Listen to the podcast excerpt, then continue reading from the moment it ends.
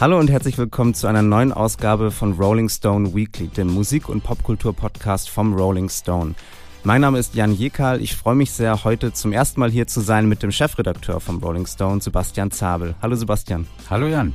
Das ist ja eine ganz besondere Folge, die wir heute vor uns haben, nämlich die dritte und letzte Folge aus unserer Reihe zu den 500 besten Alben aller Zeiten. Das ist ja auch die Titelgeschichte der aktuellen Ausgabe. Und wir hatten die ganze Folge schon geplant und äh, allerhand vorbereitet und dann haben uns gestern am Mittwochabend noch die Nachrichten erreicht, dass Rodriguez und Robbie Robertson gestorben sind, zwei große nordamerikanische Songwriter. Wie, was hast du da gedacht, als du das erfahren hast?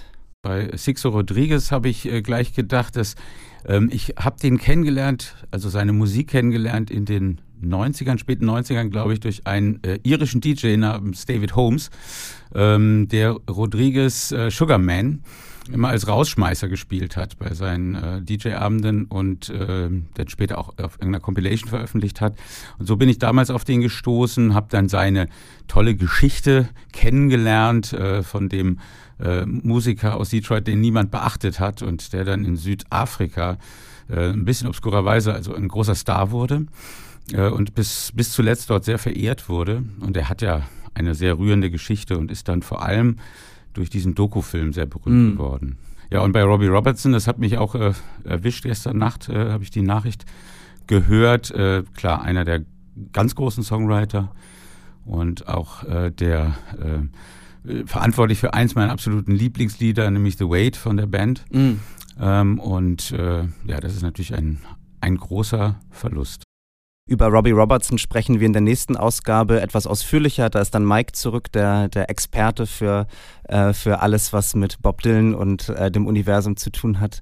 Ist ja, ich habe gestern noch mal das erste Rodriguez-Album Cold Fact gehört. Da hat ja nur zwei Alben gemacht, ja. 1970 und 71 veröffentlicht. Und du hast es schon gesagt, zu, ähm, zu dieser Zeit kaum beachtet und dann auch äh, ist er auch wieder zurückgegangen zu seinem Fließbandjob. Aber das ist echt eine fantastische Platte. Also gerade Cold Fact, das erste Album, also wo jeder Song wirklich ein absoluter Treffer ist und äh, das jetzt völlig unverständlich eigentlich ist, dass das so vergessen werden konnte über so lange Zeit. Aber so läuft es manchmal. Und in seinem Fall ist es ja dann doch ein, eine sehr schöne Geschichte und hat ja ein sehr schönes Happy End genommen, dass er nach Jahrzehnten in der äh, ja in der Versenkung ähm, dann doch noch äh, so das letzte Jahrzehnt seines Lebens auf so den großen Festivalbühnen dieser Welt und äh, den großen Konzertsälen gespielt hat. Ja, und es ist ja öfter so, dass es äh, gibt viele Songwriter, die in Vergessenheit geraten, die zu ihren Zeiten überhaupt nicht beachtet werden und dann eben auch über sowas wie weiß ich, Soul Weekender, über Compilations, die liebevoll zusammengestellt werden, von irgendwelchen Nerds äh, dann wieder entdeckt werden und so eine Art zweite Karriere machen. Ein anderer ist äh, Terry Callier zum Beispiel. Ne? Also es gibt immer ähm, immer diese Phänomene und das ist wunderschön, wenn dann äh, so Musiker, die ähm, untergegangen waren, dann nochmal hervorgehoben werden und so eine Art zweite Karriere machen können. Und das war bei Sixto Rodriguez in einer Weise der Fall, wie man das selten erlebt. Das stimmt. Ja, ich kann mich an, äh, an Konzerte von ihm erinnern, so große Festivalshows, wo er den Zehntausenden so gesagt hat, treat me like an ordinary legend. Also behandelt mich einfach wie eine ganz gewöhnliche Legende. ähm, ja, ich glaube, wir werden ein paar der unser Lieblings-Rodriguez-Lieder in, den, in die Playlist tun, Rolling Stone Weekly bei Spotify. Ähm, und dann äh, kommen wir jetzt zu den 500 besten Alben aller Zeiten, zu den Top 50, über die wir heute sprechen wollen. Dazu äh, gab es auch äh, allerhand Post. Und da möchte ich zwei ähm, Lesermails, zwei Hörermails äh, hervorheben, die ich da ganz schön fand. Ähm, zum einen hat Patrick aus der Schweiz äh, geschrieben, dass er die Top 500 Liste sehr inspirierend findet und sich ganz viele Platten anhört, äh, die er noch gar nicht kannte, die da drin sind und dass er sich aber eine Frage gestellt hat, ähm, woran es liegt, dass einige große Bands gar nicht vertreten sind auf der Liste und was der Grund dafür sein könnte. Und dazu passt eine Nachricht von Christian aus dem Allgäu, der nämlich ähm, die Arctic Monkeys vermisst und darauf hingewiesen hat, dass ja kein einziges Album der Arctic Monkeys auf der Liste ist. Was denkst du, woran kann das liegen, wenn eine große Band wie die Arctic Monkeys äh, es irgendwie nicht geschafft haben? Ja, das liegt daran, dass äh, ich finde das selber auch sehr schwer. Also ich hab, musste ja auch äh, meine 50 äh, äh, liebsten oder sagen wir mal die Platten, die ich für am wichtigsten halte, nennen, äh, so wie jedes der 135 Jurymitglieder bei dieser Liste. Und äh, das ist unfassbar schwer, so eine Auswahl zu treffen. Die ist dann immer sehr, sehr subjektiv. Und dann hast du am Ende 135 Listen mit jeweils 50 Platten. Äh, und daraus ergibt sich dann diese Top 500. Ähm, und es gibt Phänomene, es gibt, sagen wir mal, die Arctic Monkeys ist möglicherweise eine Band, und das trifft auf viele zu, wo sich die, äh, die Liebe zur Band auf sehr viele verschiedene Platten mhm. verteilt. Mhm.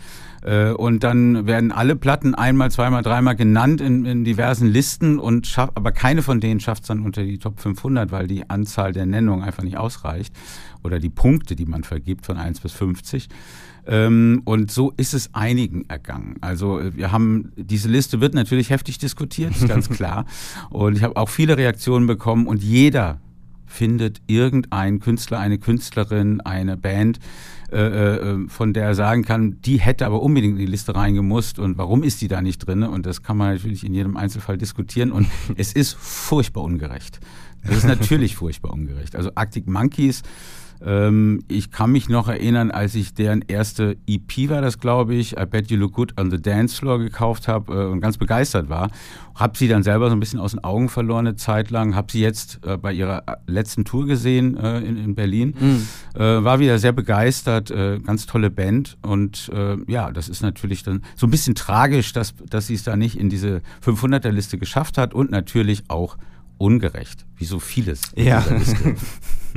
ja, das ist wahr. Ich könnte mir vorstellen, oder ich meine mich sogar zu erinnern, beim Auszählen der ganzen Listen dann festgestellt zu haben, dass AM und Whatever People Say I Am, die, die beiden Alben der Band, äh, in den 500ern gelandet sind, knapp äh, unter der Grenze. Also so, so läuft es dann manchmal und ähm, ja, die Arctic Monkeys sind dann erst wahrscheinlich in der nächsten Liste äh, vertreten. Ähm, Sebastian, du hast ja auch äh, natürlich mitgemacht und deine 50 Alben genannt. Ähm, was waren denn da deine, sagen wir mal, Top 3, die Top 3 deiner, für dich die besten Alben aller Zeiten? Ähm, das wären heute vielleicht wieder andere als damals, als ich diese Liste gemacht habe. Äh, die ist ja jetzt auch schon ein paar Wochen alt. Ähm, ich habe bei mir festgestellt, dass es ein paar Alben gibt, die seit ich solche Listen aufstelle, und das sind schon ein paar Jährchen, äh, sich immer mal wieder ändern. Ne? Ähm, aber es gibt auch Alben, die in jeder dieser Listen vertreten sind, weil es wirklich Herzensplatten sind. Und das sind nicht immer die berühmtesten. Also beispielsweise, was mir am Herzen liegt, ich bin ja auch äh, ein, ein Soulboy äh, Marvin Gaye, What's Going On, habe ich persönlich in meiner Liste relativ tief gerankt, weil ich mir gedacht habe, man ist ja dann auch mal so ein bisschen strategisch, mhm. weil ich mir schon gedacht habe, äh, der wird es schon weit nach oben schaffen, so war es dann ja auch. Und habe dafür Curtis Mayfield mit seinem äh, äh, Solo-Debüt auf Platz zwei gesetzt, weil mir das eine ganz wichtige Platte ist. Nicht nur für mich persönlich, sondern auch weil ich glaube, dass sie für die Entwicklung des Soul ganz, ganz entscheidend war und letztlich auch Marvin Gaye geprägt hat und, und dessen What's Going On. Liegt ja historisch ein bisschen vor Marvin Gaye. Mhm. Ein fantastisches äh, Soul- und Funk-Album. Ähm, auf Platz 1 habe ich eine Platte, die nur sehr selten genannt wird, aber die äh, für, für mich persönlich, für meine musikalische so äh, Sozialisation ganz entscheidend war. Das ist das Album The Modern Dance von Per Ubu.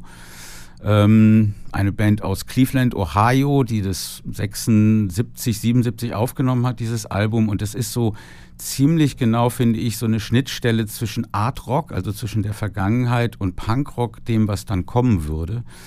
Ähm, es ist ein Album, über das der Rolling Stone seiner Zeit, äh, der amerikanische Rolling Stone seiner Zeit geschrieben hat. Das Album ist furchtbar harsh und absichtlich hässlich. ähm, das stimmt irgendwie auch. Äh, ich glaube, dass diese zerfallende Industriemetropole Cleveland die Musik sehr beeinflusst hat. Mhm. Und Per Ubu ist eine Band, die ähm, vor allem geprägt ist durch diesen charismatischen, sehr hoch intonierenden Sänger äh, David Thomas und seinen experimentellen Synthesizer-Spieler Alan Ravenstein, die prägen diesen Sound und der hat so was Industrielles, der hat so was sehr Schräges, Krachiges, aber auch was ungemein äh, Melodiöses und Melancholisches unter diesem Proto-Punk-Sound. Also das ist für mich ähm, ein sehr wichtiges, entscheidendes Album gewesen. Ich war glaube ich, damals, ich war noch furchtbar jung, als das rauskam und äh, ich bin da zufällig drauf gestoßen und äh, ähm, das ist ein Album, was mich bis heute begleitet und auf dem dritten Platz, du hast nach den Top 3 gefragt, ist auf meiner Liste Stevie Wonder, Songs in the Key of Life. Das ist, ich glaube, so eines der Kernalben des Soul. Ähm, Stevie Wonder, musikalisches Genie, äh, der Mozart des Soul.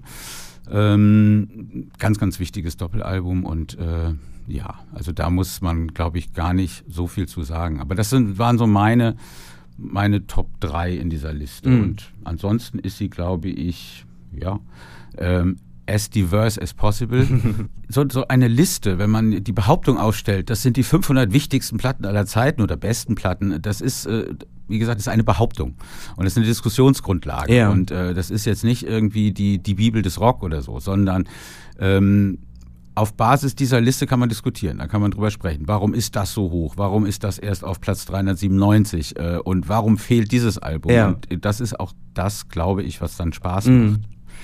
Und äh, was, was man an Tresen in der Kneipe machen kann oder zu Hause machen kann. Und äh, das, das bringt, glaube ich, die große Lust an solchen Listen. Ja.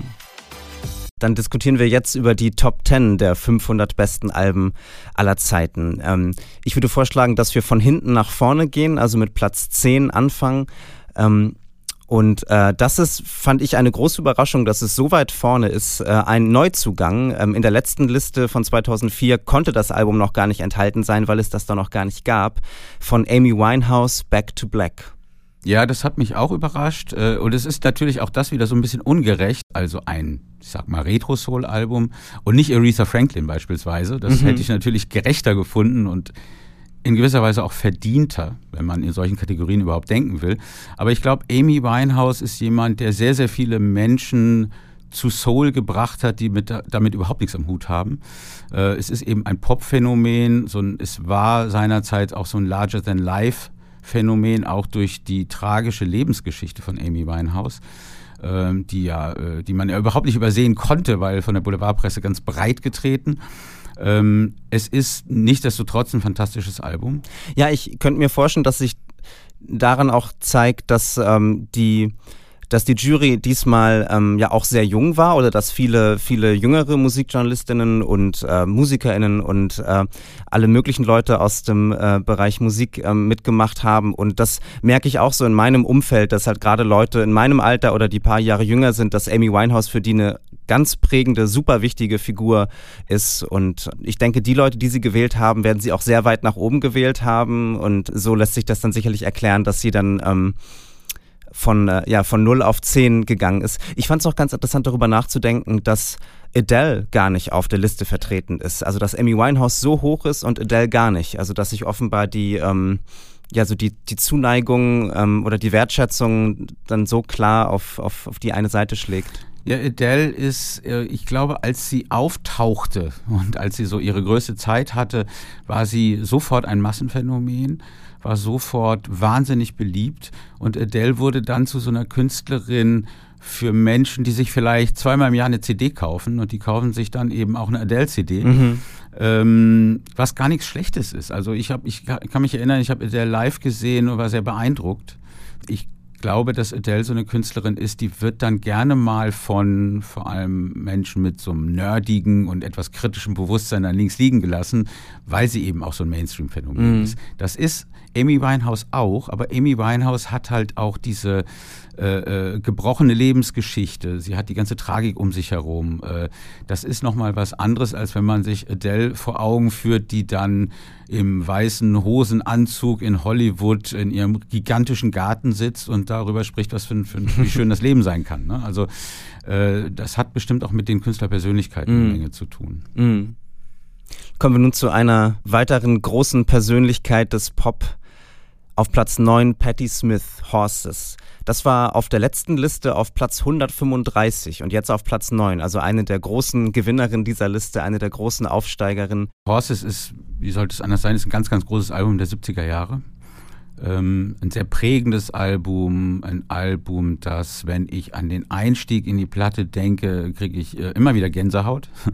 ähm, und ich, ich finde das ganz toll, dass sie so weit oben ist mit diesem Album, weil das auch zeigt, wie sich, wie so ein Bewusstseinswandel stattgefunden hat in den vergangenen 20 Jahren. Äh, Künstlerinnen äh, werden heute deutlich mehr gesehen und gewertschätzt, als das noch vor 20 Jahren der Fall war. Äh, vor allem Künstlerinnen im Bereich Rock, was ja immer, immer traditionell ein wahnsinnig männerdominiertes Genre war.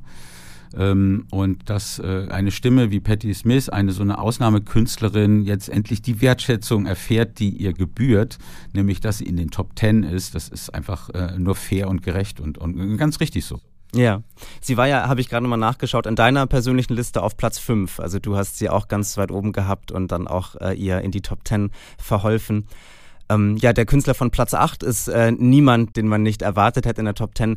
Wo vielleicht die Überraschung eher ist, dass er nicht noch äh, höher ist. Der war nämlich vor 20 Jahren auf Platz 1 der Liste und jetzt mit seinem höchsten Album auf Platz 8. Die Rede ist natürlich von Bob Dylan mit Blond on Blond auf der 8. Ja, Blond on Blond als sein höchstes Album, das ist ja auch so wirklich der, also wenn man, wenn man Bob Dylan auf einen kanonisierten Klassiker ähm, reduzieren möchte oder, oder nur ein Album nennt äh, oder einem Alien ein Bob Dylan Album zeigen würde, dann wäre das wahrscheinlich Blond on Blond. Das ist so die Idee von Bob Dylan, habe ich das Gefühl. 1966, so der gerade elektrifizierte. Ähm, ja, hier auf, auf Platz 8 ähm, wieder das, das stärkste Bob Dylan-Album, wie, wie damals auch schon. Ähm, ich muss sagen, ich mag Blood on the Tracks noch lieber. Das war mein, mein Dylan-Album, was ich auf meiner Liste hatte. Das hätte ich gerne in der Top 10 auch gesehen, vielleicht sogar über Blond on Blond. Aber ja, man kann wenig, wenig gegen dieses Album sagen. Man kann überhaupt nichts gegen dieses Album sagen, aber ich finde es ganz schön, dass der alte Kanon so ein bisschen durchbrochen mm. worden ist mit der neuen Liste. Und dass Bob Dylan in, in den Top 10 ist, ist fast selbstverständlich. Hm, dass er nicht mehr auf Platz 1 ist, fair enough. Äh, ne? The Times Are Changing, so ist das eben. Äh, und Blond on Blond ist natürlich das Album, auf das sich alle immer im Zweifel verständigen können. Blood on the Tracks, was du eben genannt hast, ist das andere. ähm, Blood on the Tracks mag ich persönlich auch sehr, sehr gerne und wahrscheinlich auch so ein bisschen lieber.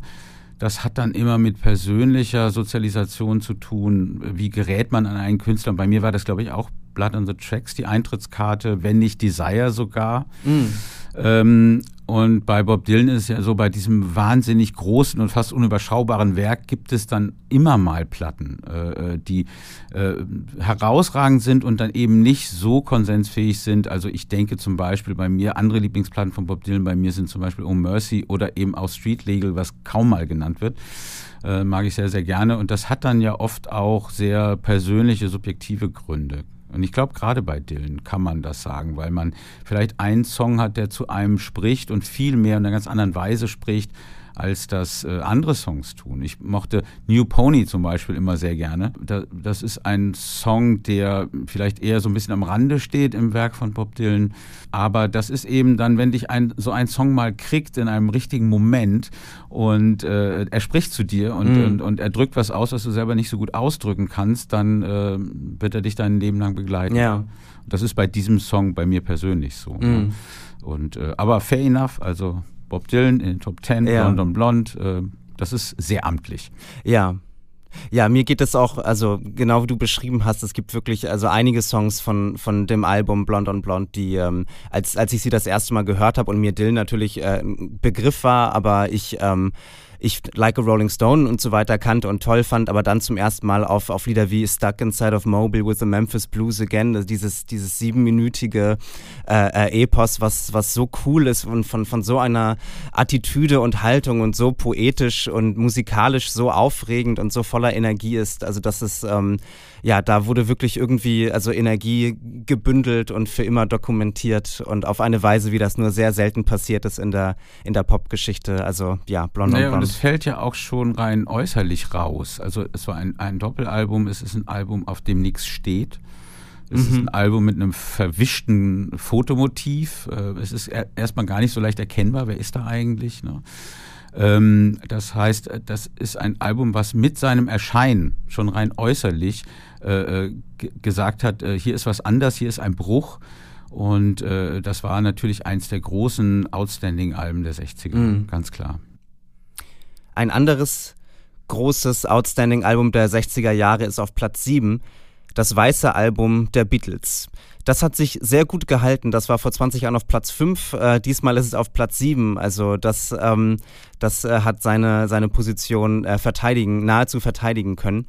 Ähm, es ist nicht das letzte Beatles-Album auf dieser Liste. Wir werden gleich noch äh, äh, zu einem weiteren kommen, das noch höher ist. Ähm, ich fand es ein bisschen überraschend, glaube ich, muss ich sagen, dass das weiße Album so hoch gerankt ist, dass es höher als zum Beispiel Sgt. Pepper ist. Das äh, kommt nicht, dieses Album in der Top 10 oder Abbey Road, weil es ja ein sehr ähm, ja ein sehr zerfasertes, also bei Design ein sehr zerfasertes Album ist. Ähm, also man hat das Gefühl, dass äh, da haben sich die Beatles einfach völlig ausprobiert und alles Mögliche, was, was ihnen gerade irgendwie zugeflogen ist an Ideen oder an Instrumenten oder an kleinen Witzen oder kleinen Selbstzitaten oder so, alles, alles so zusammengepackt. Naja, das ist äh. aber auch, das ist, das ist genau das Faszinierende an dem Album. Mm. Also das weiße Album mag ich auch sehr, sehr gerne, weil äh, die einzelnen äh, Künstlerpersönlichkeiten in dieser vierköpfigen Band eben sehr deutlich zu Trage treten und weil jeder seinen sein Teil liefert, weil äh, sie nicht nur als eine geschlossene Band agieren, sondern man, man hat die einzelnen Handschriften sehr deutlich. Und sie trauen sich was. Sie machen Sachen, die äh, auch nur so, so, die wirken so wie hingehauen. Äh, manche, manche Songs auf dem Album sind super rund, perfekt, schöner geht's gar nicht. Und andere sind äh, wie nebenbei eingespielt. Und das ist, äh, diese Mischung äh, äh, kannte man von den Beatles nicht. Und das hat, äh, das hat schon auch was sehr Eigenes, was sehr Spezielles. Und ähnlich wie bei Blond und Blond ist das ja auch ein Album, was sagt, hey, hier passiert jetzt was Neues, hier passiert was anderes, schon äußerlich. Also ein Album, auf dem nicht zu erkennen ist, das plain white ist, mhm. ähm, äh, wo der Schriftzug auch weiß auf weiß ist, also ein Prägeschriftzug, äh, das war schon was ganz, ganz Besonderes. Ähm, das war sehr radikal, das war äh, neu.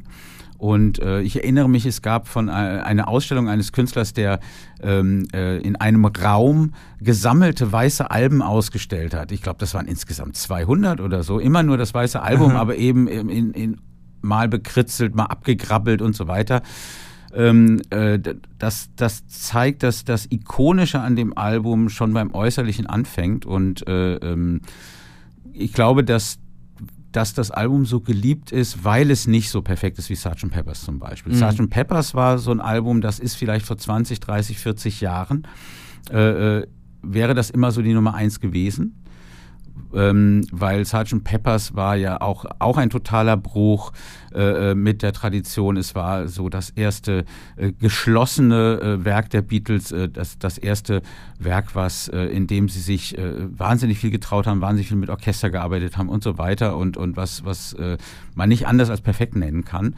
Und dann dieses weiße Doppelalbum, auf dem die Dinge nicht so perfekt sind, das, das war nochmal ein ganz kühnes Statement auch. Mhm.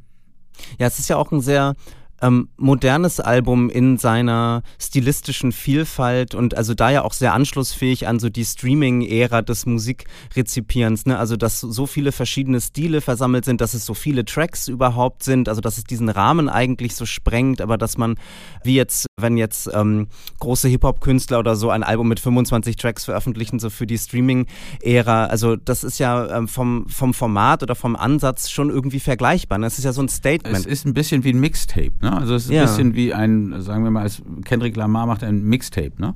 Das ist dann so ähnlich. Das, ist, das mhm. sind dann teilweise Fragmente, das sind äh, Experimente ausprobieren. Das ist, man, man findet vielleicht einen Sound besonders geil und äh, der ganze Track basiert nur auf diesem einen Sound. Mhm. Und ein bisschen ist das bei, den, bei diesem Beatles-Album auch so, dass du neben diesen äh, perfekten, geschlossenen Songs ähm, eben auch Stücke hast, die, äh, die auch sehr kurz sind zum Teil und die dann auf einer einzigen Idee beruhen.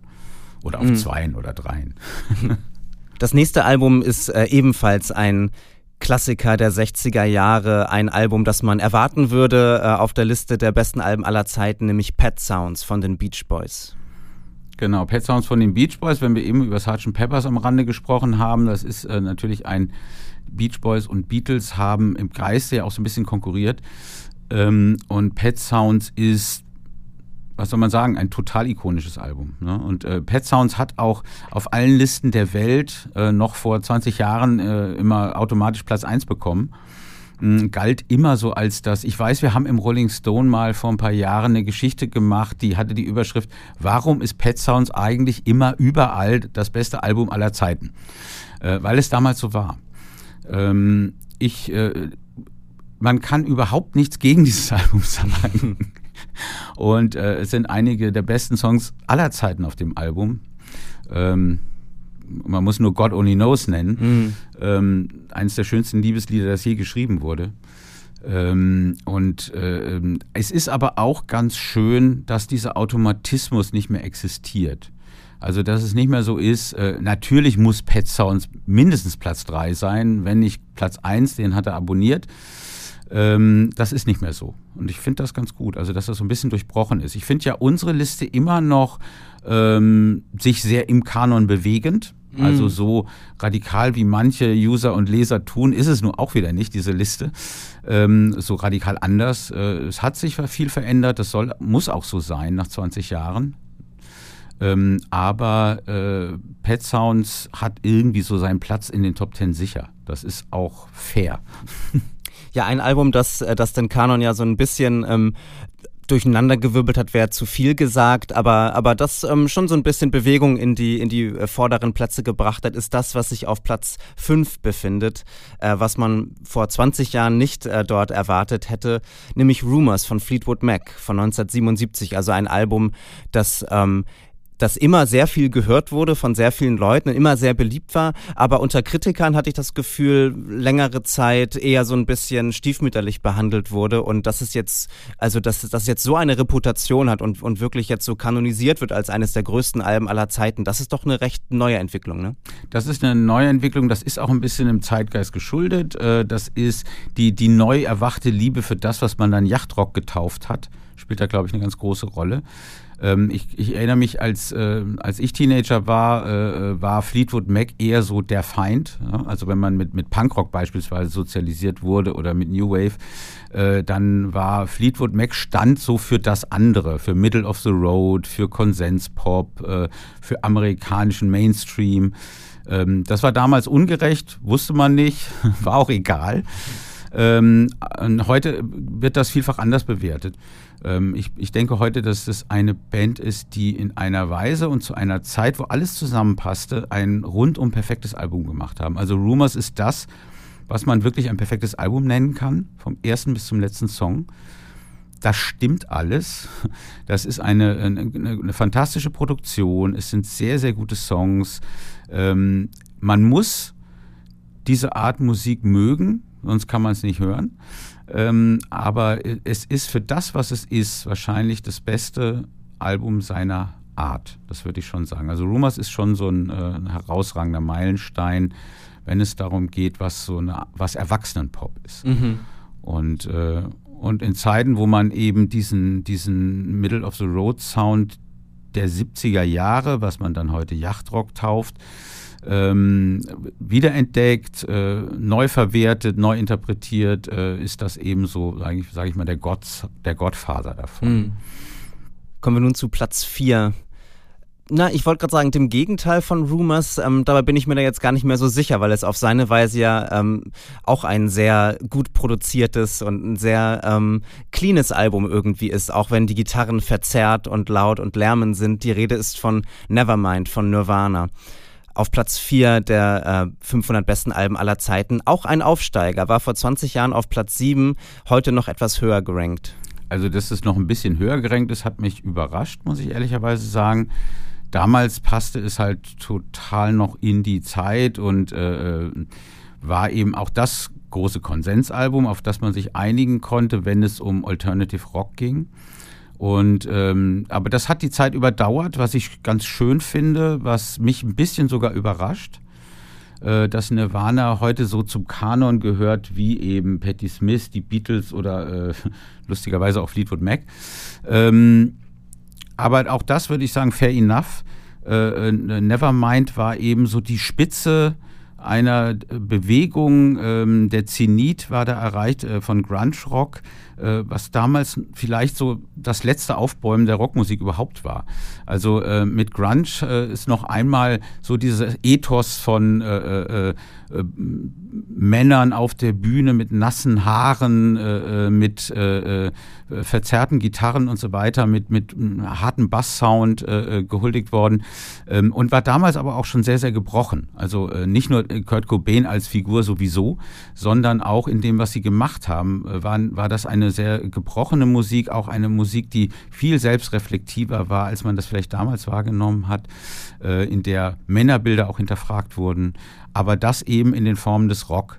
Ähm, und von daher finde ich es bis heute eine ganz interessante äh, kurze Epoche, Grunge Rock und Nirvana als herausragender Vertreter dieser, dieser Epoche und, und Kurt Cobain als die große Figur, das, äh, das hat schon durchaus seine Richtigkeit, finde ich, dass, mhm. das, dass das so hochgerenkt ist und, und heute immer noch so eine Rolle spielt und Nevermind ist ja auch so ein tragisch umwehtes Album, weil äh, Kurt Cobain selber es dann gehasst hat weil es eben so gut produziert war und äh, er zurück wollte zu dem und dann kam in Utero als, als Gegenreaktion, äh, wir wollen äh, wieder zurück zu den Wurzeln und wir wollen uns nicht ausverkaufen und fuck Corporate Rock und all diese, diese Sachen, mit denen er sich äh, rumgequält hat, leider Gottes. Ähm, aber es ist natürlich ein ähm, heute ein, ein Konsensalbum, was sich viele Leute, würde ich mal vermuten, so neben ACDC ins Regal stellen. Ne? Mhm. Also das ist äh, ähnlich Common Sense geworden. Ja. Ne? Es war damals wirklich ein, äh, ich erinnere mich sehr gut daran, äh, das war ein Album, was ein, also mich hat es total weggehauen. Mich hat es total weggehauen. Ich mochte auch Bleach. Ich habe Nirvana auch sehr, sehr früh kennengelernt. Äh, zu, beim ersten Album, bei ihrer ersten Europatournee. Habe sie damals auch interviewt. Mhm. Ähm, und äh, äh, ähm, Kurt Cobain als sehr unausstehlichen Menschen kennengelernt, der ah, ja. es gehasst hat, interviewt zu werden. Ähm, also diese ganze seltsame äh, persönliche Gebrochenheit, die schwang immer mit. Ähm, und äh, ähm, es war letztlich, wenn man so in der Rückschau ist, es eigentlich auch ein Wunder, dass sowas wie Nevermind entstehen konnte bei einer bei einer Persönlichkeit wie Kurt Cobain, der sich sehr, sehr schwerlich nur hat disziplinieren lassen. Ja, das ist wahrscheinlich dann das, was Nevermind so, so besonders macht oder so auszeichnet, dass man auf der einen Seite diese ähm, diese Unberechenbarkeit hat, dieses anarchische, der, die, die kreative Kraft von Kurt Cobain, den Schmerz in seiner Stimme und dann auf der anderen Seite eben diese schöne Produktion, diese glatte Produktion, die das dann alles so ein bisschen in Bahnen lenkt und die es dann ja auch anschlussfähig macht für ganz viele Leute, die dann vielleicht sonst äh, äh, von einem härteren Sound, äh, von In Utero oder sowas sich eher so ein bisschen, äh, bisschen irritiert gefühlt hätten. Also dass man da so die, die Beatles-Pop-Sensibilität ja, ja, ja, von Kurt Cobain genau. äh, hat, die er ja ebenfalls hatte und dann eben den äh, aggressiven, schmerzvollen Grunge. Das Geheimnis von Nirvana war eigentlich immer, dass sie unter all dem äh, äh, wahnsinnig melodisch waren. Also süß wie Honig. Mhm. Äh, das war eben, wenn man, wenn man in, in die Zeit nochmal guckt, in, in, die frühen 90er, in die späten 80er, die, die Bands, die es damals gab, Ted, Mudhoney, wie sie alle hießen, alle Grunge-Bands, äh, ähm, viele von denen heute fast vergessen. Äh, und der, der Punkt ist eben der, dass Nirvana von all diesen Bands die einzige war, die immer auch Pop gemacht hat. Also unter all diesem äh, Gelärme und Getue gab es immer sehr zarte Melodien, gab mhm. es Pop und äh, ich glaube, das hat die wahnsinnige Attraktivität von Nirvana ausgemacht. Jetzt kommen wir zur Top 3 und zu dem höchst gerankten Beatles-Album, höher als alle anderen, Revolver war in der letzten Liste vor 20 Jahren auf Platz 2, war auch damals schon das höchste Beatles-Album interessanterweise. Ich hätte gedacht, das wäre vielleicht an dem Punkt noch Sgt. Pepper oder so gewesen, aber Revolver als bestes Beatles-Album scheint äh, sich auch durchgesetzt zu haben. Siehst du das auch so? Äh, ja, also Revolver ist natürlich ein fantastisches Album das ist so eine Weggabelung gewesen. Ne? So, so ähm, würde ich das beschreiben. Ähm, ein, ein, Album, mit dem die Beatles äh, ähm, mehr noch als vorher erkannt haben, was sie eigentlich sind als Songwriter, als Songwriter-Paar Lennon und McCartney, äh, was sie als Band können, äh, wie vielfältig äh, die Musik sein kann, die sie machen. Ähm, und das ist ja auch ein Album, was jetzt nicht super homogen und in sich geschlossen ist. Ne? Das ist ein Album, auf dem viel ausprobiert wird, mhm. auf dem dann auch zum ersten Mal äh, Harrisons Einflüsse äh, deutlicher werden klar eins der, der großen Alben der 60er Jahre und wegweisend. Das erste Mal wahrscheinlich, dass sie das Studio als Instrument genutzt haben, ne? oder dass, dass, sie, dass sie Sounds geschaffen haben, ähm, die sich so nicht reproduzieren lassen live, äh, äh, sondern dass sie, dass sie wirklich geschaut haben und ja auch die Ressourcen hatten, ähm, so in den, im, im, besten Tonstudio, so was, was können sie damit anstellen, welche, welche verrückten Sounds, welche Instrumente, was, was lässt sich alles aber dann ja doch immer noch in dem Format eines zweieinhalbminütigen Popsongs bündeln. Ne? Da ist es ja auch noch nicht so ausufernd in den Songs oder so. Das sind ja eigentlich alles sehr, sehr konzise, kompakte Songs, die dann aber Welten für sich sind, ne? die dann so dicht und so komplex. Auf jeden Fall. Und das, man, man spürt die Freiheit, die diese Band auf einmal hatte. Ne? Und äh, sie haben ja dann Live-Konzerte gehasst. Äh, sie, sie waren sehr erleichtert und sehr froh, dass sie keine mehr geben mussten. Ähm, das muss man sich eben auch vor dem Hintergrund nochmal vorstellen, so dieser ganze Fan-Wahnsinn, äh, die, die Situation live zu spielen unter den Bedingungen, in denen das in den 60er Jahren eben möglich war. Ne? Für eine große Band wie die Beatles, die dann mit irgendwie einer viel zu kleinen, miserablen Anlage dann äh, in den großen Stadien auftreten mussten, mhm. wo sie sich selber nicht hören konnten, sondern nur das Gekreische der ihren Fans, äh, das hat sie belastet. Also das, das war etwas, was äh, äh, die Beatles waren froh, als sie das abschütteln konnten. Und das war ja auch ein unfassbar mutiger Schritt. Also eine Band, die sagt, wir treten nicht mehr live auf, das gab es ja vorher überhaupt nicht. Ähm, und, äh, und das hat sie sehr, auch das hat sie sehr frei gemacht. Ne? Und das hat sie sehr frei gemacht, eben eine Platte wie Revolver aufzunehmen und äh, mit, mit, mit den fantastischen Songs, die dieses Album mm. hat, die in sich auch sehr unterschiedlich sind. Mm. Ja. Ja, so eine irre Entwicklung. Das ist an dem Punkt, da war es gerade vier Jahre her, dass sie in Hamburg gespielt hatten und sich die Nächte um die Ohren live gespielt haben und nichts anderes waren als eine Band, die live gespielt hat die ganze Zeit. Und vier Jahre später wurden sie zur Band, die nicht mehr live spielt, sondern sich im Studio auf die verrücktesten, modernsten, schönsten Sounds konzentriert. Auf Platz zwei What's Going On von Marvin Gaye.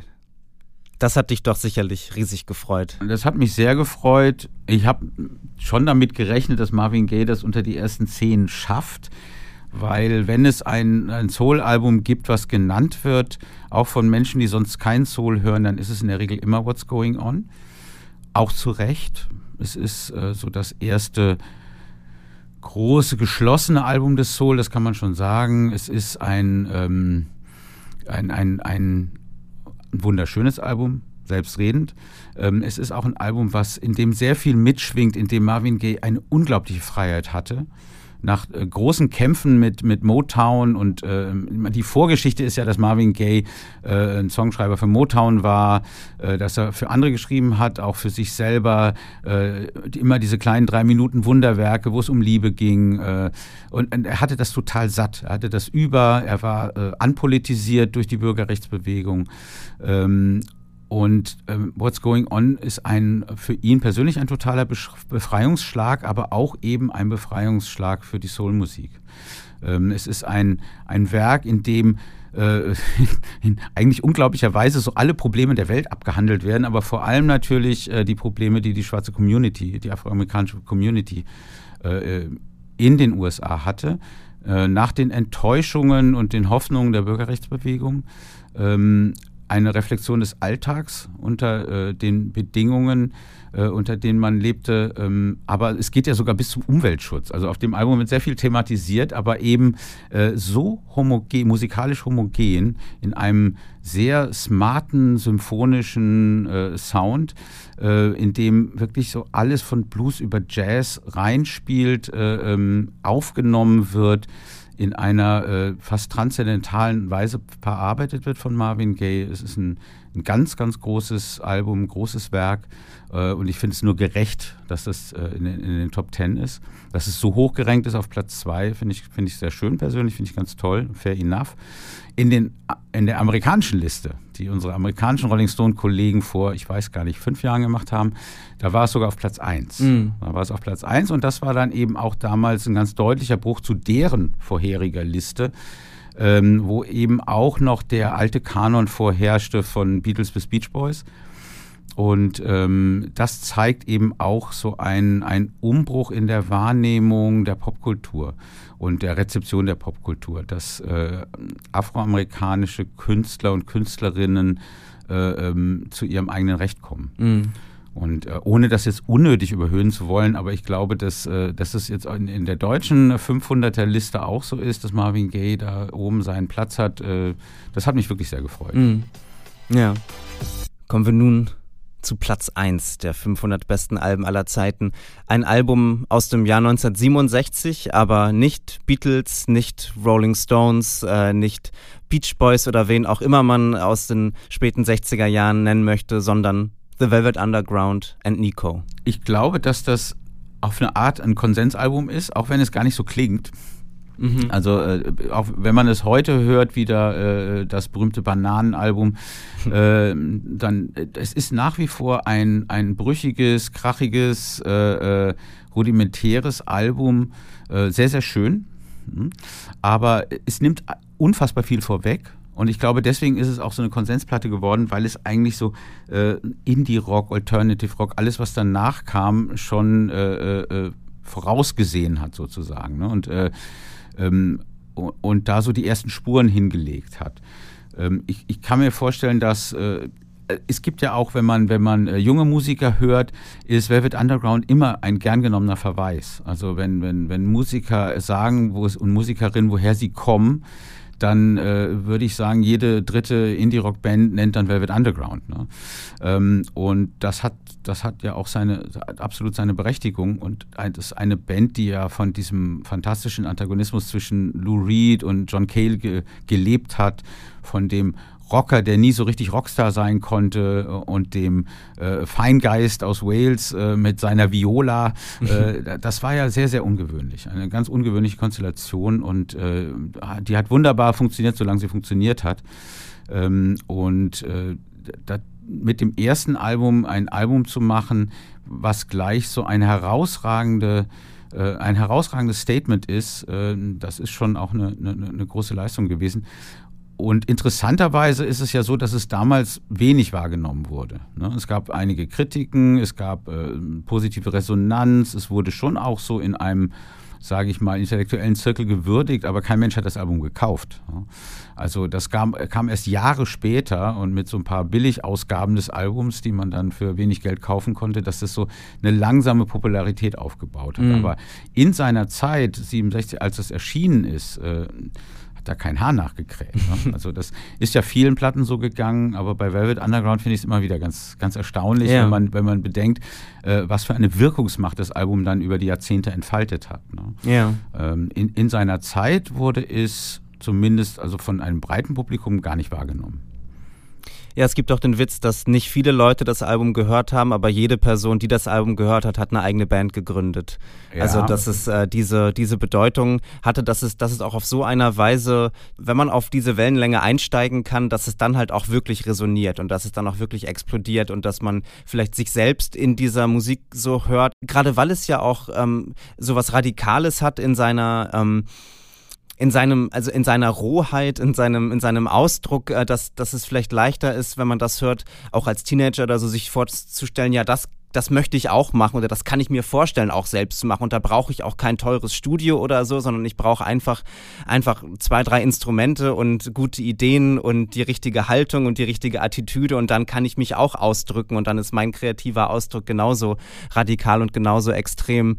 Ähm, also, dass es das auf der einen Seite hat und trotzdem auch so eine Pop-Sensibilität. Ne? Trotzdem Sunday Morning, mhm, trotzdem Femme absolut. Fatale und trotzdem eben die Akkordfolgen und die Harmonien, die schön sind. Absolut. Es ist, äh, es ist vergleichbar mit den Sex Pistols.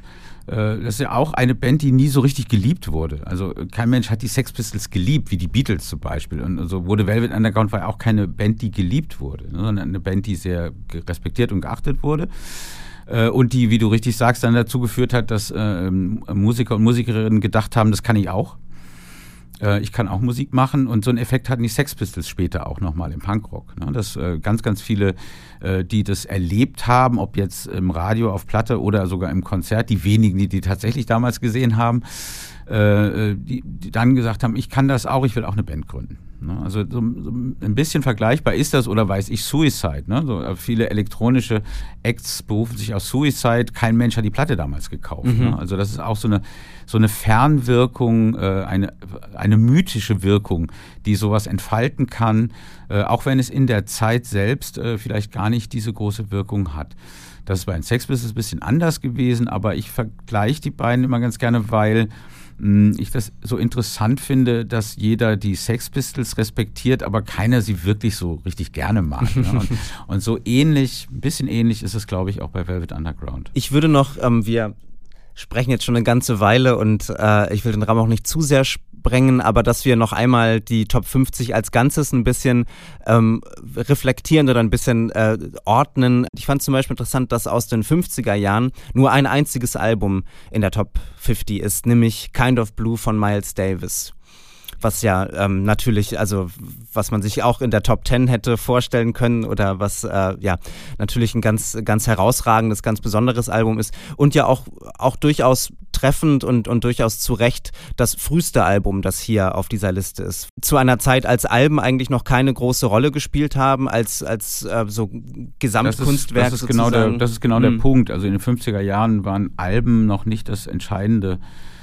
äh, äh, das entscheidende Ding in der Popkultur, sondern Singles natürlich. Ne? Und, ähm, und Alben wurden bei, mit Jazzplatten gemacht, ne? aber nicht bei Popproduktionen. Oder also Frank Sinatra wäre vielleicht jemand gewesen, der dann noch äh, reingehört hätte oder ein Bluesalbum oder und, und Miles Davis als äh, mit Kind of Blue als so das Jazzalbum, was jeder kennt und jeder schätzt und äh, mit dem großen Hit So What ja, ist ja so ähm, ähm, ist sehr naheliegend, ist aber auch völlig richtig und, und, und, und fair enough. Ähm, das steht da zu Recht, dass sonst keine Alben aus den 50ern in der Liste sind, äh, finde ich verschmerzbar. Hm, weil, wie gesagt, die Zeit des Albums setzt ja eigentlich auch erst mit den, mit den, mit den 60er Jahren so richtig ein, zumindest wenn es um, um Pop- und, und, und Rockkultur geht. Die 60er Jahre ähm, sind stark vertreten mit elf Alben insgesamt. Viele von denen sind in den Top 10, äh, haben wir schon, schon besprochen. Ähm, Aretha Franklin ist noch auf der Liste, Platz 29. Ähm, Jimi Hendrix, äh, Platz 38. Ähm, die 70er Jahre sind die stärkste Dekade mit 18 Alben unter den Top 50. Ähm, das äh, ja, finde ich, finde ich interessant, dass die 70er Jahre ähm, nochmal stärker als die 60er Jahre vertreten sind, wo dann wirklich alles, alles zusammenkommt. Also alle Strömungen aus den 60er Jahren, habe hab ich das Gefühl, kommen dann da so zu ihrem, ähm, zu ihrem Höhepunkt, kann man sagen, oder zu ihrem ähm, popkulturellen, auch kommerziellen Höhepunkt. Wir haben hier nochmal Bob Dylan, Blood on the Tracks, Joni Mitchell, Blue auf Platz 13, zwei David Bowie-Alben, Ziggy Stardust und Low, ähm, Neil Young, Pink Floyd, Bruce Springsteen, also so die ganzen großen Helden, ähm, die es dann nicht in die Top 10 geschafft haben, aber die sind dann in der Top 50 vertreten. Kraftwerk auch, was hervorzuheben ist, dass Kraftwerk jetzt auch in diese Riege auf, aufgenommen werden? Naja, das ist ja auch das Bezeichnen an den 70er Jahren, dass da so ein, ein, ein Patchwork der Popkultur einsetzt. In den 60er Jahren gibt es äh, Strömungen und Genres, äh, ähm, in, innerhalb derer äh, äh ähm, Meisterwerke entstanden sind, klar, aber die so äh, eher geschlossen waren. Und dann hast du in den 70er Jahren eine eine große Öffnung in die Breite. Und wenn man sich die 70er Jahre mal anschaut, also das geht eben von, weiß ich, Jimi Hendrix bis Kraftwerk, bis Joy Division ähm, die ja auch in unseren Top 50 sind. Das heißt, du hast eine so breite Spanne an völlig unterschiedlicher Musik, mm. die du so in den, in den 60er Jahren nicht vorfinden kannst. Mm. Ne? Und äh, das macht die Faszination der 70er bis heute aus, glaube ich. Und äh, ich glaube, deswegen ist, sind die 70er auch überproportional zu allen anderen Jahrzehnten äh, vertreten, weil in den 70ern so viele äh, Genres und Strömungen angelegt wurden, äh, die bis heute wichtig sind. Ne? Die elektronische Musik, äh, Dance Music, ähm, den modernen Soul, wie wir ihn heute kennen, äh, selbst Hip-Hop. All das hat seine Wurzeln in den 70ern und äh, deswegen sind die 70er ein, ein unglaublich interessantes, fruchtbares Jahrzehnt, wenn man, äh, wenn man auf Popkultur schaut. Mhm. Ja, die 80er und 90er sind mit jeweils sieben Alben vertreten. Das höchste Album der 80er Jahre ist Hounds of Love von Kate Bush, was mich äh, total gefreut hat, was ich auch sehr verdient finde, dass es so prominent vertreten ist. Zwei Alben von Prince, Sign of the Times und Purple Rain sind vertreten. Also er gehört zu den äh, wenigen Künstlern, die mehrfach genannt wurden. Ähm, äh, neben ihm sind noch Bowie mehrfach äh, auch zweimal, Dylan dreimal und die Beatles viermal. Das sind die Mehrfachnennungen auf der Top 50. Ähm, Michael Jackson, Thriller, also wirklich so die Blockbuster-Alben der, der 80er Jahre sind hier vertreten. Appetite for Destruction von Guns N' Roses hat es noch gerade so in die Top 50 geschafft. Naja, und du hast eins, was mich besonders freut, eins der großen, großen Pop-Alben der 80er Jahre, nämlich Steve McQueen von Prefab Sprout. Mm was ja auch eher so ein, ich sag mal, so eine Feinschmeckerplatte ist. Ja. Aber ähm, ich glaube, ein, ein Album, was äh, in einer Weise, wie es das vorher und nachher in der Form ich das nicht mehr erlebt habe, so eine ähm, ich habe das mal genannt, bürgerliche Befindlichkeit auf den Punkt gebracht hat in, in den Songs von Patty McAloon, auch in der Instrumentierung, im Gesang, im Wechselspiel mit Wendy Smith, seiner Partnerin. Äh, ein ganz, ganz fantastisches Album. Hat mich sehr gefreut, dass das so hochgerankt wurde. Ähm, und dann eben das andere große Pop-Album, The Queen is Dead von den Smiths, ne? mhm. ähm, was eine ähnliche Sensibilität hat, aber natürlich viel pathetischer ist und äh, viel selbstentäußernder als, als das Prefab Sprout und Paddy, Paddy McAloon sein konnten. Also zwei große Alben aus dem britischen Pop, ähm, die da völlig zurecht vertreten sind. Ne? Also das hat mich sehr gefreut. Ja, in den 90ern ähm, Nirvana haben wir schon äh, genannt. Neben Nirvana aus den 90ern äh, Radiohead ähm, auf Platz 23 mit OK Computer, REM Automatic for the People auf Platz 34. Zwei Trip-Hop-Alben, einmal Dummy von Portishead und Blue Lines von Massive Attack in den 30ern äh, und das ähm, und das älteste ähm, Hip-Hop-Album in der Top 50 kommt von Lauren Hill, The Miseducation of Lauren Hill. Also wir sehen das dann hier in den 90ern vielleicht zum ersten Mal ähm, Musik, also die nicht gitarrenbasiert ist, auch wirklich eine große Rolle spielt. Das gibt es in den vorherigen Dekaden vereinzelt, wenn man an Kraftwerk zum Beispiel denkt, aber ähm, in den 90ern habe ich das Gefühl, zeigt sich das zum ersten Mal, dass es ganze große Stile, Genres gibt, die eigentlich völlig ohne Gitarren auskommen. Ja, das, sind, ähm, das, sind, ja die 90er. also das, wenn man, ich, ich habe ja vorhin schon mal gesagt, also Grunge und Nirvana waren aus meiner Sicht das letzte große Aufbäumen des Rock der klassischen traditionellen Rockmusik und ansonsten sind die 90er, wenn man es jetzt ganz grob sagt, eben geprägt davon, dass man, äh, dass die Gitarre nicht mehr so wichtig war äh, und dass man elektronisch gearbeitet hat, im Studio gearbeitet hat und äh, eins meiner absoluten Lieblingsalben, äh, Blue Lines von Massive Attack von 91, läutet die Dekade ja auch ein bisschen ein. Ne? Also die Erfindung des Bristol Sound, äh, Trip Hop, wie man es dann genannt hat, was ich immer einen doofen Ausdruck fand. Ähm, das bis heute finde ich, ist Blue Lines sind äh, in, in, seiner Vielschichtigkeit, in, in seinem unfassbar majestätischen Flow äh, ein, ein, ein, ganz großes, überragendes, ohne Gitarren weitgehend auskommendes Album. Ähm, finde ich im Zweifel auch, auch, auch deutlich äh, wichtiger als, als Portishead was einen Bogen spannt von diesem äh, pathetischen, äh, sinfonischen, polyrhythmischen Unfinished Sympathy äh, bis zu so einem sehr äh, bekifften Song wie Daydreaming. Ne? Und äh, ähm, das ist ein, ein, ein, ein, ein tolles äh, Statement gleich zu Beginn der 90er Jahre, was eben auch auf diese auf dieses Jahrzehnt verweist und was sehr viel vorwegnimmt. Mhm. Du hast äh, Nirvana als letztes Aufbäumen äh, der Gitarren bezeichnet. Man könnte vielleicht auch die Strokes als dieses äh, benennen, ja, Anfang stimmt. der Nullerjahre. Ja. Ähm, denn wenn wir jetzt zu den 2000ern kommen, da sind nur zwei Alben äh, in den Top 50. Back to Black von Amy Winehouse haben wir schon genannt. Und auf Platz 14 ist This It von den Strokes. Ja. Also auch ein roughes Gitarrenalbum, ein Lo-Fi-Album, ein sich dezidiert gegen die ähm, ausproduzierte Glattheit äh, der Popkultur richtet verpflichtendes Album, was sich auf Velvet Underground beruft, was sich auf Television und andere große New York Bands der 70er Jahre beruft und ähm, ein Album, das eigentlich nur aus Riffs besteht, aus Gitarrensoli und aus äh, Julian Casablancas äh, lässiger äh, äh, sardonischer, ironischer. Das stimmt. Die Strokes waren vielleicht das allerletzte Aufbäumen der Rockmusik. Äh, das ist richtig. Also das ist auch ein herausragendes Album, klar, keine Frage. Ich erinnere mich, mein Freund und Kollege Jens Balzer hat mir mal gesagt, das war das letzte Rockkonzert, das ihn beeindruckt hat, die Strokes. Ähm, ist vielleicht was dran. Ähm, ich, ich, kann mich, ich, wenn ich überlege, was kam nach den Strokes, was kam da noch an eher in der Tradition befindlicher Rockmusik, die eindrucksvoll war, ganz grob gesagt, kam nicht mehr so wahnsinnig viel. Also vielleicht sind die Strokes tatsächlich auch als Rückschau betrachtet, historisch betrachtet, sowas wie ein, ein, ein, ein herrlicher Schlusspunkt unter das Kapitel äh, Jungs mit Gitarren auf der Bühne, Rockmusik. Ich würde, ich würde die Arctic Monkeys natürlich als, äh, als Nachfolger noch, noch nennen. Ich mag es, dass Alex Turner ähm, das, das vorletzte Album äh, der Arctic Monkeys beginnt mit äh, I Just Wanted to Be One of the Strokes. ja, das stimmt. Das ist eine, eine sehr charmante Hommage. Ich habe mich sehr gefreut, ähm, dass aus den 2010er Jahren äh, vier Alben es in die Top 50 geschafft haben. Und das ist, denke ich, auch bezeichnend, dass es keine, ähm, keine Männer mit Gitarre sind, sondern es sind vor allem Hip-Hop-Künstler. Kendrick Lamar, To Pimp a Butterfly auf Platz 19 und Kanye West, My Beautiful Dark Twisted Fantasy auf Platz 35 und ähm, äh, Billie Eilish ähm, mit ihrem Debütalbum When We All Fall Asleep, Where Do We Go auf Platz 33. Also sehr experimenteller, elektronischer Pop. Und wir haben Lemonade von Beyoncé auf Platz 37. Also das, denke ich, ist ein guter, ähm, also wenn man vier Alben nennen müsste, die so die, die popkulturelle Gegenwart, äh, ähm, Gegenwart bisschen breiter gefasst äh, bezeichnen und, und auf den Punkt bringen, finde ich, sind das vier Platten, mit denen man eigentlich ziemlich ziemlich äh, den Nagel auf den Kopf trifft. Das, das würde ich genauso unterschreiben. Da habe hab ich mich auch sehr darüber gefreut.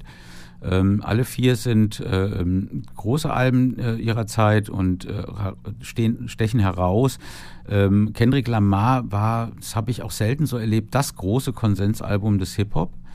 Ähm, da, da, konnten sich irgendwie alle drauf einigen, was auch nicht so verwunderlich ist, weil es so kunstvoll, äh, ähm, so ausdifferenziert ähm, hat es selten ein Hip-Hop-Album gegeben. Ähm, das ist wirklich ein, ein, ganz, ganz, ganz großer Wurf gewesen und bis heute steht er eben so da in der Landschaft, hat Kendrick Lamar so auch nicht nochmal wiederholt was vielleicht auch ganz gut ist. Er hat ja danach ein sehr harsches Album gemacht, was auch hervorragend ist. Ähm, und äh, mich freut auch, dass Beyoncé gewürdigt wird. Ähm, als, als die große Queen unserer Tage. Äh, Finde ich auch völlig richtig so. Ähm, also das, äh, damit kann ich sehr, sehr gut leben. Das sind äh, vier Alben, die tatsächlich auch für die, finde ich, für die Zehnerjahre stehen. Das waren unsere 500 besten Alben aller Zeiten. Wenn ihr das anders seht oder wenn ihr andere Anmerkungen habt, dann könnt ihr mir natürlich gerne schreiben. Ähm, ich äh, freue mich immer von euch zu hören. Bin sehr gespannt, was ihr zu sagen habt äh, zu der großen Liste. Info at janjekal.de ist meine E-Mail-Adresse oder bei Insta oder Twitter, da heiße ich Jan Jekal. Vielen Dank, lieber Sebastian, dass du heute hier warst äh, und die äh, Top 50 mit mir besprochen hast. Es hat Spaß gemacht. Ja, mir auch. Und nächste Woche kehrt Mike wieder zurück und äh, wir sprechen dann mal wieder über ein neues Album, über das neue Album der Hip-Hop-Künstlerin No Name, äh, wo ich schon sehr gespannt bin, was Mike äh, da so zu erzählen hat. Ähm, ja, vielen Dank fürs Zuhören. Abonniert uns, folgt unserem, unserer Playlist bei Spotify und bis zur nächsten Woche. Tschüss. Bis dann. Tschüss.